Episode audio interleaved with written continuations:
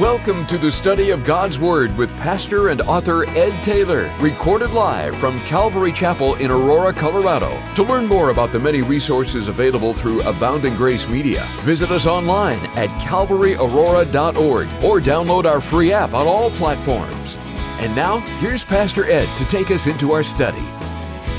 Amen. Take your Bibles, open them to Hebrews chapter 9 and Exodus chapter 26 as we pick up where we left off. This will be the last weekend that we study the tabernacle because remember in Hebrews chapter 9, the tabernacle and the ordinances of worship for the old covenant is very important. And although Paul said he didn't have time to get into all the details, we have spent now four weeks giving a perspective of this portable tent of worship that was given to the nation of Israel. Now, when you think of the nation of Israel in the Old Testament, in your mind, adjust your thinking to see them and view them as a group of God worshippers. Now, while we wouldn't call them the church, they are like us. They would be very similar to us as their devoted life was to worship God. And in their devoted life to worship God, God gave them and instituted a covenant. And what have we learned so far? A covenant is an agreement between God. I mean, covenants are basically agreements between two parties, but when it's used in the Bible, covenant is an agreement between God and those that worship Him. So we're looking at the old covenant, and then when we get back to Hebrews, we'll start looking at in more depth the new covenant. And in the old covenant, they had this tent, it was a portable worship space. They were, when they were to stop, they'd take it out, build it, and this is where God would meet them, dwell with them, and speak to them. And we'll get in. So pick up in, let's go to Exodus 26, and we'll pick up where we left off last time. And like I said, if you want to continue studying through the rest of Exodus, is all about the tabernacle, you can do that because we've already done that, and all those studies are online. But pick up in verse 31 is where we left off last time. It says, You shall make a veil woven of blue and purple and scarlet yarn, fine linen thread. It shall be woven with an artistic design of cherubim. You shall hang it upon the four pillars of acacia wood, overlaid with gold. The hooks shall be of gold upon four sockets of silver. You shall hang the veil from the clasps. Then you shall bring the ark of the testimony in there, behind the veil. The veil shall be a divider for you between the holy place and the most holy. You shall put the mercy seat upon the ark of the testimony in the most holy. You shall set the table outside the veil, and the lampstand across from the table on the side of the tabernacle toward the south, and you shall put the table on the north side. You shall make a screen for the door, verse 36, of the tabernacle, woven of blue and purple and scarlet yarn, fine linen thread made by a weaver. And you shall make for the screen five pillars of acacia wood, and overlay them with gold. Their hooks shall be of gold, and you shall cast five sockets of bronze for them. God is into the details, and He gave very precise instructions of how this tent and the outer court, as we'll see in a moment, is supposed to be built. Not only the materials, but precisely how big, how long, how high, what was to be pure gold, what was to be overlaid in gold, what was to be silver, what was to be brass. Because remember, the tabernacle was a big picture of the coming of Messiah. And all of the pieces pointed to the Savior that was to come. So the veil, this veil was going to separate the out. Now we're inside the tent at this point, and it's going to separate the priest and the high priest from where the Ark of the Covenant was. Remember, the Ark of the Covenant was a box. At this point, it only had the law in it. But what was most important about the Ark of the Covenant wasn't the box, it was actually the lid. And we learned that the lid is also known as the mercy seat. And remember, the mercy seat, while the box was made out of wood overlaid in gold, the mercy seat was made out of pure gold. And that's an important part as we get there. And that's where, once a year, the high priest would come in and he would offer that blood of the sacrifice on the Day of Atonement so that the sins of the people would be covered for one more year.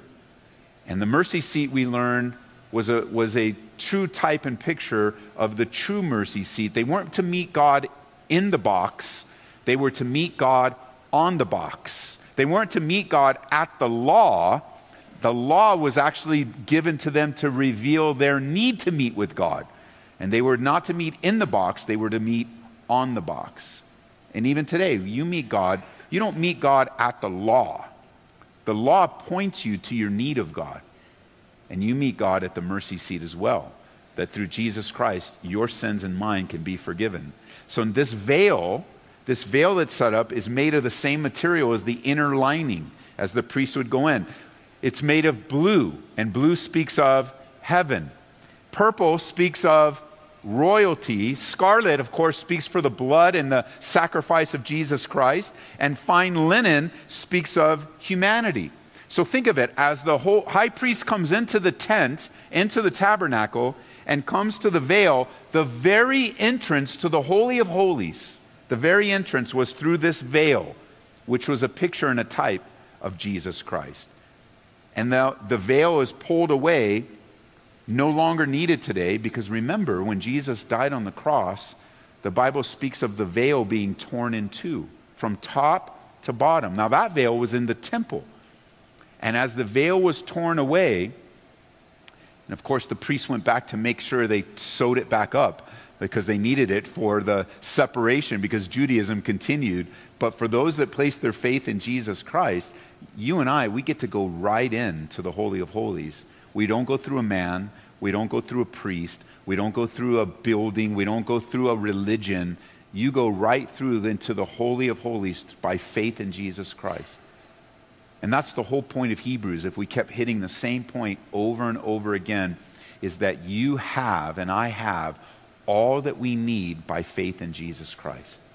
There is no more to be gained by faith, it's all ours. And you know, the veil reminds us of a choice. There's a choice in all of our lives. We choose one of two things when it comes to God. We can choose to enter into a relationship by entering in by faith, or we can choose a religious expression where we just go through the motions and we send somebody else on our behalf. We trust a system instead of trusting a living God. I guess there's a third choice, and that is some of you are still in a place today where you have chosen just not to have anything to do with God. I mean, you're here, or you might be listening on the radio or online right now, so you're, you're, you're curious. Somebody might have invited you but in your status of life right now, you want neither religion or relationship. You have chosen resistance or rebellion, where you like your present life right now and you don't want anybody telling you what to do. And that's an interesting thought, isn't it? Like, I, I think that's a word from the Lord for someone. Like, that, that's in your head. You're like, I don't want anybody telling me what to do. Listen, people tell you what to do all the time. You drove here today, didn't you? And there was a big light you saw it. There was actually three lights. And the one that said red, you might have blown through all of them but one. But every time you see a red light, it's telling you what to do. So do you yell red lights on your way to church? I hate you, light. I hate you, stop sign. I hate the law. I, I mean, you don't live that way.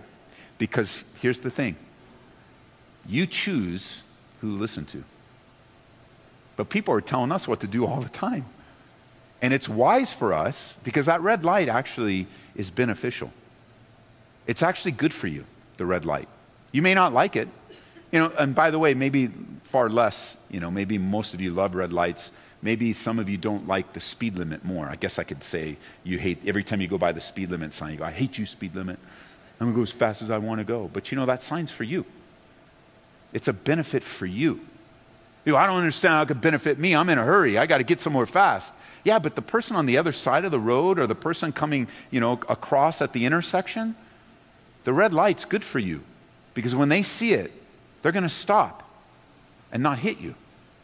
Like mutual, I, I, you know, our whole world, our whole world works on mutual submission or mutual respect for one another.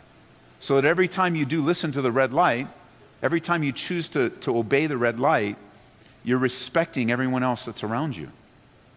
You're honoring the fact that you're not the only one on the road. And I find it interesting because we live under that condition, but when it comes to the things of God, We just kind of, we just, you know, per- proverbially, we just blow through the light all the time. But, but God's word and, and God's teaching is here for your benefit. It's actually for your benefit and those around you. To live the way that God designed you, to, to live the way that God desires for you. And so, yeah, maybe you feel like you don't want people to tell you what to do, but you live in a world where not only are you told what to do, but I'm sure that you tell people what to do.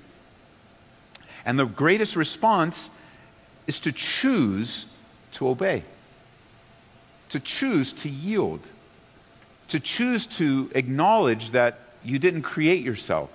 Because it's far greater than just a red light, isn't it? Life is at stake here, your eternal life. What will you do with your life? Or better yet, what will you do after you die? Where will you go? What will you, how will you account for your life after you die? Because you know, the reality is, is that all of us will die. And the Bible, the Bible teaches that after death, you just don't cease to exist. You're like, well, you know, I just stop. I just cease to exist. No, no, you're going to have to give to account of your life before God, before your Maker. As we learn, was learning on, on our study on Wednesday night, uh, when we're looking at Daniel, we live in this environment with a secular worldview. And the, the secular worldview that we live in is that there's no accountability, there's no creator, so go ahead and do whatever you want to do, however you want to do it, because you'll never have to answer to anybody for your life. But that is a view that eliminates God from the equation. And we don't need to be super smart physicists, you know, uh, knowing physics and science. We don't, we don't have to be, you know, have PhDs, although some of you do have them and some of you are super smart. But we don't have to be to recognize that we did not create ourselves. Or better yet, you know, you driving in and you kind of, you, you get, if you're, if you're heading west, especially up here on the hill, you can see the whole view of the Rocky Mountains. You didn't create those. You didn't make those. And whether there's snow on top of them or not, you didn't create the snow. Uh, where, where you live, yesterday we got a little bit of rain. I didn't make the rain. I wasn't up on the roof shaking water on our grass. I was just watching it happen. It was raining all over the place.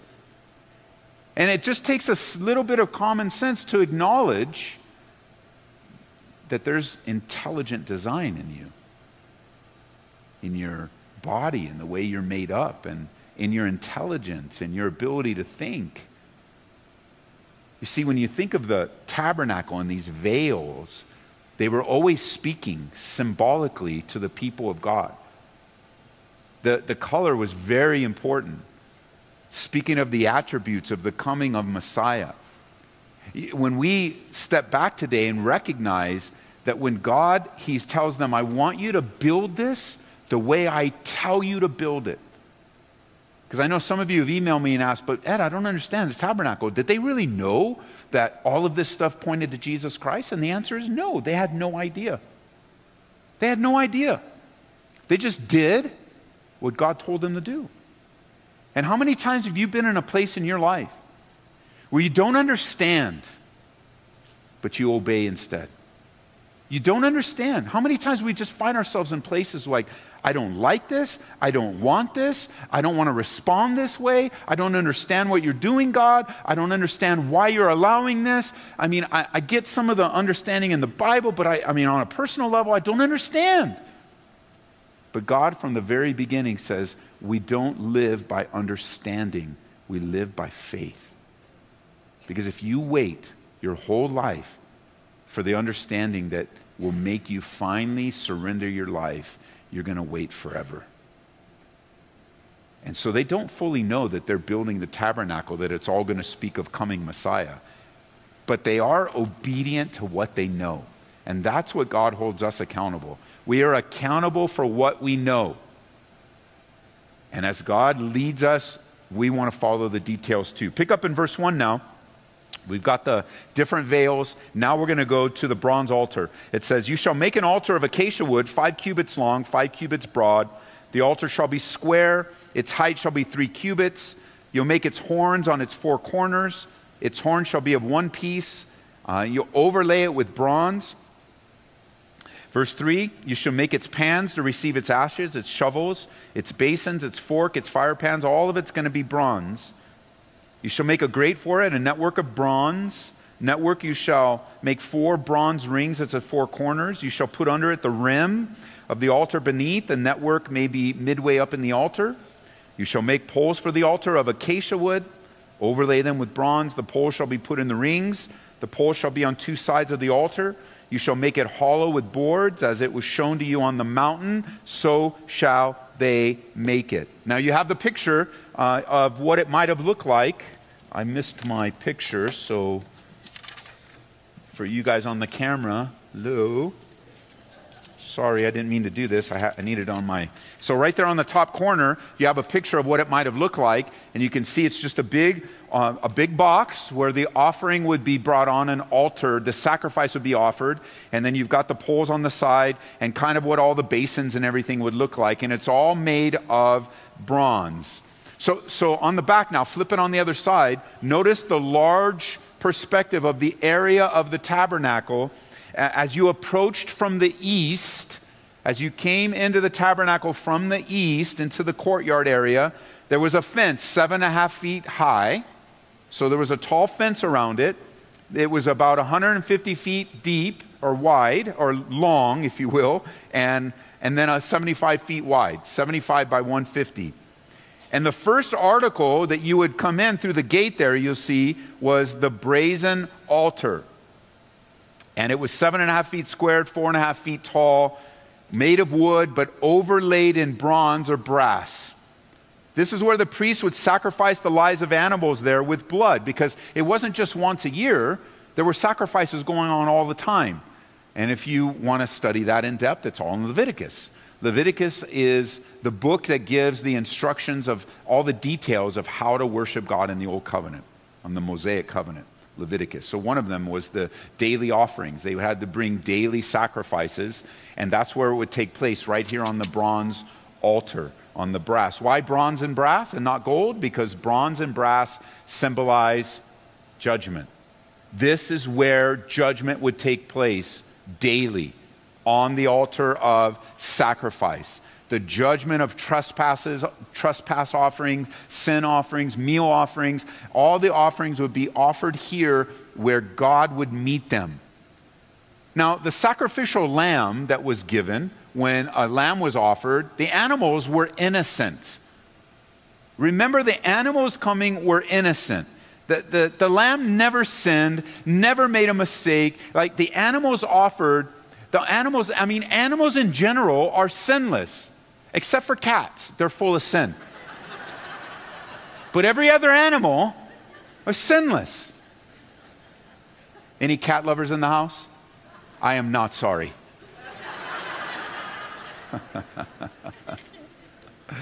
Animals were sinless. And they were given in substitute, in substitute for the sinful. There's a technical phrase I want you to learn. You can jot it down. You might hear it as you're reading commentaries you might be hearing Bible studies, and I, I, want you to understand it because it's very important as it points to Jesus Christ. And that is the animal served as a vicarious atonement. Vicarious atonement, which is a fancy way of saying substitution. The animal substituted for the sacrifice of a human being because God didn't ask for human sacrifice. God wasn't asking us to, wasn't asking in the old covenant or the new covenant for human sacrifice. matter of fact, by the time we get to Romans in the new covenant, what does God require of us? That we become living sacrifices, not dead, but living. That our lives are dedicated toward Him in every area. And that we would sacrifice self on the altar but we have the privilege of living. So the animals coming to the brazen altar over and over again. Then once a year, the blood being spread in the Holy of Holies behind the veil was all in substitute for you and for me. And they were pointing to the permanent substitute. Because remember what John the Baptist said in John's Gospel, jot it down, chapter 1, verse 29. We learn that John looks at Jesus coming, and what does he say? He says, Behold, the Lamb of God that takes away the sins of the world. And that's one of the big issues with the Jewish believers that Hebrews was written to. Paul, when we get back to Hebrews 9 in our next study, he'll say that the old covenant was perfect and just and good, but it was limited in its abilities. It couldn't change a person. And as they lived in the old covenant, they had to keep bringing sacrifices over and over and over again, every year, and in many cases, every day for the daily sins and their daily issues. But in the new covenant, it's one sacrifice forever, which is very important for the believer today because for the Christian follower, for the follower of Christ, your relationship with God is not dependent upon your performance. You don't have to earn anything from God. Truthfully, you and I, we could never earn anything from God. The gift of life is undeserved. We use a Bible word to describe that. We describe that as the grace of God, that He reaches out to us in grace. And we don't have to bring animals. Like, um, we don't have a bronze altar here. You don't need to bring animals. If you did, we'd send you right back out the door. It'd be weird. You bring a goat up here and it says, Oh, it's my emotional support goat. Out. We're not sacrificing it. Take the goat outside. I mean, it would be a mess because you don't need to bring. We would sit you down. Hopefully, one of the brothers would sit you down with the Bible and say, We don't do that anymore. Enjoy your goat at home. We don't need to bring it here because you have a walk with the Lord now. He has sacrificed for you once and for all. You don't bring offerings like that anymore. You offer yourself. And so as you walked in from the east, you'd be met with the judgment. As, as, a, as the priest would come into the tabernacle, as you would bring your offer, you would be met with judgment. That's all you could see. It would be right in front of you, it would be taller than you. You, you wouldn't even, it, depending on how the angle you walked in, you wouldn't even be able to see the tent behind it. You'd be standing in front of the need for the judgment to come upon your sins and mine. And the animal will be offered, that innocent lamb taking the place of the judgment that God would put upon them. Now, notice, in the court of the tabernacle, verse 9, you shall also make a court of the tabernacle. For the south, there will be hangings of the court woven of fine linen, 100 cubits long for one side, 20 pillars, 20 sockets of bronze, hooks of pillars, bands shall be silver. Verse 11. The length of the north side, there'll be hangings 100 cubits long, 20 pillars with their 20 sockets of bronze, the hooks, the pillars, which is 150 feet, as we mentioned already. And then along the width of the court, uh, the hangings of 50 cubits, the width of the court on the east side shall be 50, so it's 150 by 75. The hangings on one side of the gate shall be 15 cubits, and their three pillars and their three sockets. On the other side shall be hangings of 15 cubits, their three pillars, their three sockets. For the gate of the court, there shall be a screen 20 cubits long, woven of blue and purple and scarlet yarn, fine linen thread, made by a weaver. It shall have four pillars, four sockets. All the pillars around the court shall have bands of silver. Their hooks shall be of silver and sockets of bronze.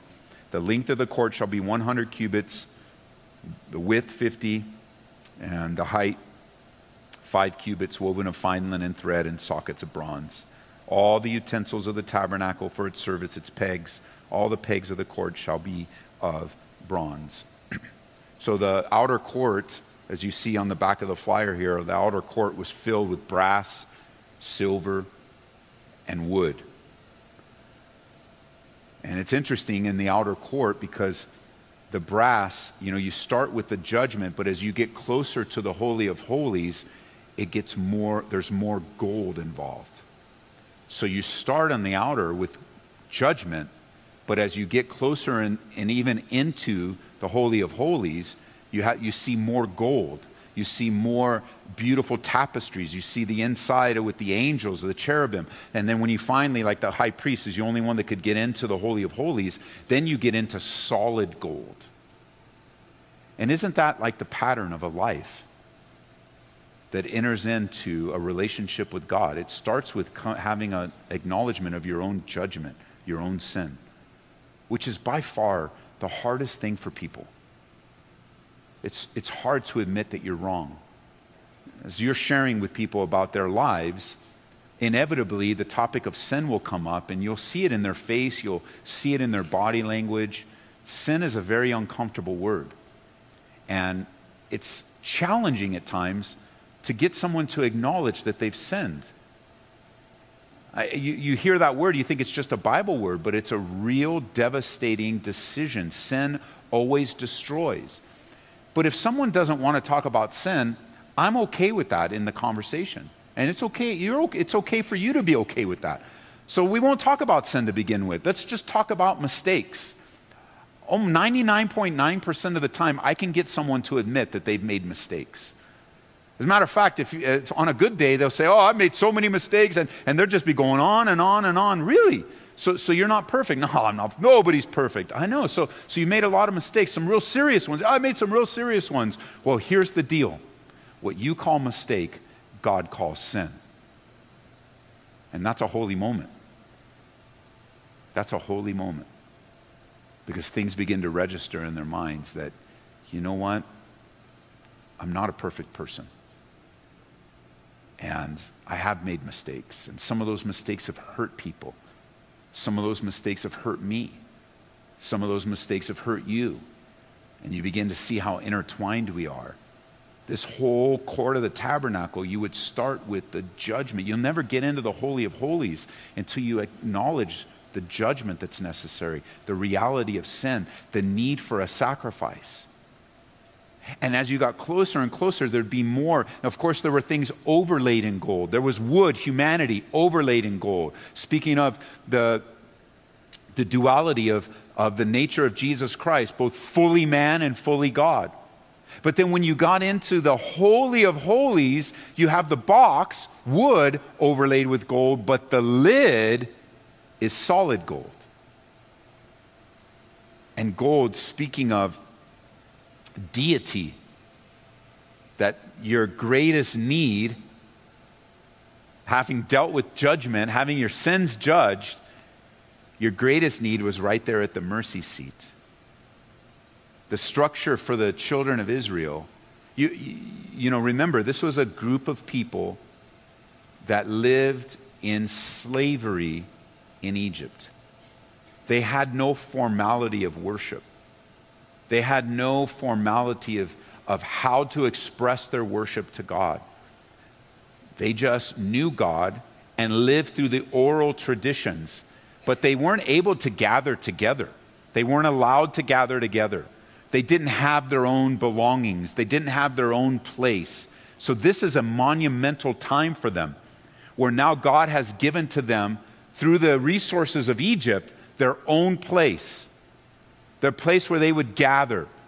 Eh, I forgot to ask Micah to do this. Maybe we'll do it next week. But there's, when, when the children of Israel camped, as they were moving through the wilderness, when they stopped and camped, the tabernacle would be in the middle, and the tribes would camp around the tabernacle. It would be the very center of their lives, this structure. It would be a very center of their lives, this structure. But the way that they were allotted in camping actually forms a cross. How they were all laid out. So I'll have Micah print that out for us next week. Uh, and, and you'll see that the tabernacle is going to be the central point, just like God said, this is where I'll meet with you, this is where I'll speak to you.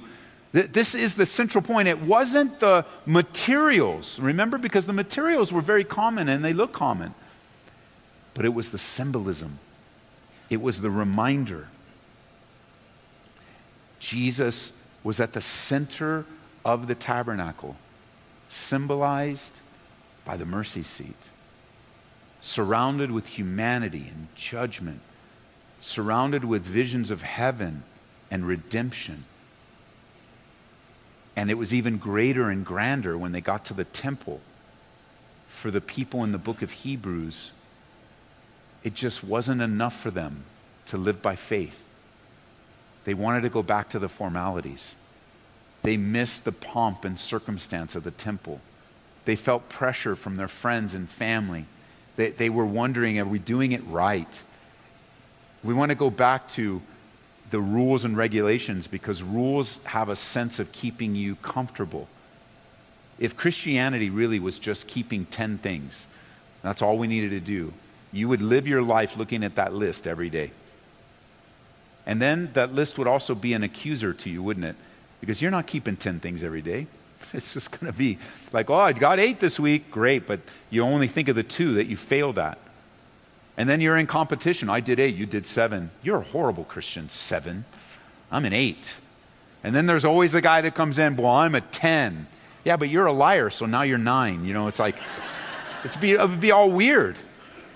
And a list wouldn't comfort you, it would trouble you. A list would keep you from falling. It would keep you from, it, it would keep, you would fall short of enjoying the fullness of a real relationship with God. He doesn't have a relationship with us through lists and rules and formalities. It's by faith that God, He dwells in you. And now the center of your life is the mercy seat that lives inside of you. He's the very center of your life. And so the tabernacle is very important. As you get into the final piece in, uh, in chapter 27, in verse 20, is you shall command the children of Israel uh, that they bring you pure oil of pressed olives for the light, to cause the lamp to burn continually.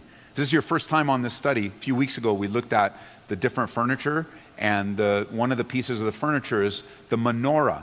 And the menorah needed oil in it constantly because it was the only source of light in the tabernacle. And says in verse 21 In the tabernacle of meeting outside the veil, which is before the testimony, Aaron and his son shall tend it from evening until morning before the Lord, and it shall be a statute forever to their generations on behalf of the children of Israel. So, why don't we have a tabernacle today? Why don't we keep bringing oil? Why don't we have a big menorah as the, as the permanent symbol of the light? Because Jesus fulfilled it all.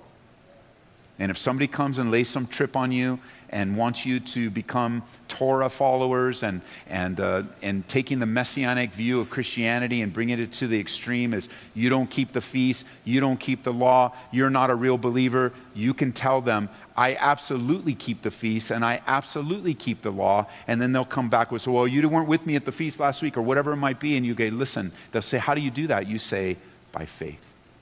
Jesus has kept it for me. I'm not bound by all these things. I can enjoy them if I'd like. They're very meaningful and powerful and, and very symbolic. If you want to build a little tabernacle in your backyard, go for it. If you do that, call me. I want to come see it. Maybe we'll do tours in your backyard before the association comes and makes you take it down. But if you want to do that, you're not restricted by it, but it, it doesn't replace Jesus. It would be nice and symbolic. It would be wonderful. It would be kind of cool. You could use it as a hands on. I mean, if we build it, maybe we could build it for the stage next time, and I could just point over here and, and say, look at this, look at this, look at this, and you can really see it than just black and white pictures, but you don't need to. Why? Because you have a personal relationship with everything that the tabernacle pointed to. We don't go back to shadows, we don't go back to typology between the person and a picture, you always choose the person, I hope. you choose the person. You don't hug the picture when the person's standing right in front of you. You hug the person. A picture's good while there's distance, but when you come back together, no longer do you need the picture because you have the person, you have the reality. And so the oil, oil in the Bible speaks of the Holy Spirit. And so even in the tabernacle, there was a continual source of the Holy Spirit. And remember, the menorah was the only place of light. And Jesus said that I am the light. The tabernacle, and it's, as we summarize, the tabernacle had one door, one entry point, and Jesus said, I am the door. The tabernacle had one source of light, and Jesus said, I am the light of the world. The menorah here had one stem, it was like one vine with branches coming out, and Jesus said that I am the vine and you are the branches. The, the bowls at the top of the menorah on each of the levels of the branches had to be continually filled with oil. Oil speaking of the Holy Spirit. And so Jesus said, When I leave, I'm going to send to you the Holy Spirit. And so you can see time after time, everything's pointing to Him. Remember, salvation and peace was always made available at the mercy seat, not in the box, but on the box. And that's how we meet Jesus today on the cross, in the tomb, risen again. And so, Father, we are asking that as we look through these elements, I know reading through sometimes we wonder why is all this in the Bible? And yet we know that you've reserved these things for us so that we might be continually reminded of your presence in our lives. And, and I just pray for those that are here today that, that, like, the stoplight thing is really a big deal for them. They don't like being told what to do. And that's how they approach you, God. They don't want God to tell them what to do. Or some man representing God or some woman teaching the Bible, and don't tell me what to do. And I just pray you would soften their hearts, God, and give them the understanding of the reality of their need. That they have made mistakes, or like the Bible says, we've all sinned and fallen short of the glory of God. We've all found great need to surrender our life to you. And if you're here today and you've never given your life to Jesus Christ, I want to invite you to do just that. That this would be the appointment of your life where you recognize that you have failed, but God hasn't. And that God has loved you so much that He sent His Son Jesus Christ to die for you personally, individually. That you don't need to bring a goat or an animal here today. Jesus Christ died on your behalf. And if that's you, I want to invite you to respond to the invitation that today would be the day that you experience life and the forgiveness of your sins. And so, if that's you, I'm going to ask you right where you are, would you just stand to your feet? I want to pray with you. I want to lead you in a prayer of what the Bible says that you get to confess with your mouth the Lord Jesus and believe in your heart that God raised him from the dead. Today, today is the day that God is calling you to himself. Or as the Bible says, today is the day of salvation. That God, He wants to save you. He's patient and long suffering, not willing that any would perish. So maybe you're downstairs in the overflow watching on a TV or one of the family rooms, but for the sake of you being here today, if that's you, we want to we want to participate and be happy with you that you make a public commitment to following God right here in this place. And that's um,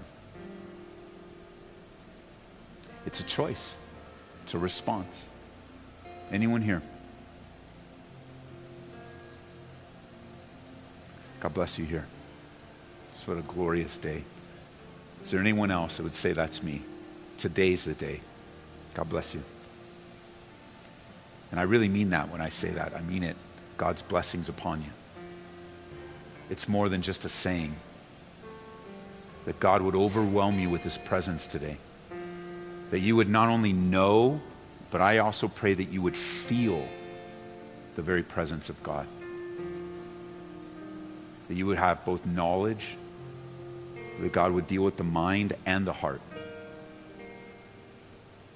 So maybe you're online. I know a lot of people gather together around a screen to watch. It doesn't matter where you are, God hears and receives you. And so let's follow through with what the Bible says. I want to lead you in a prayer where you can talk to God directly, confessing out loud with your mouth the belief that you have in your heart. So you can pray something like this God, I admit that I've sinned against you, and I ask you to forgive me of all of my sins. I believe you sent Jesus Christ to live for me to die for me. And I believe he rose again from the dead to save my soul. And I dedicate my life to following you from this day forward. And I ask for your help, God, to turn away from my sinful past. That you would break me free from bad habits and bad thoughts and teach me what it means to live for and enjoy a relationship with you. And Father, anyone, anywhere that would come to you, God, you say you will not cast them away. And so I pray blessing and honor upon those that would turn to you today, blessing and honor of those that would acknowledge that they need you, and blessing and honor, God, that from this day forward, life transformation takes place. In Jesus' name, amen. We pray that you've been encouraged by this Bible study delivered live from the sanctuary of Calvary Aurora. For prayer or a copy of this study, call us at 877 30 GRACE. That's 877 304 7223. Or visit us online at calvaryaurora.org. Be blessed as you worship Jesus this week.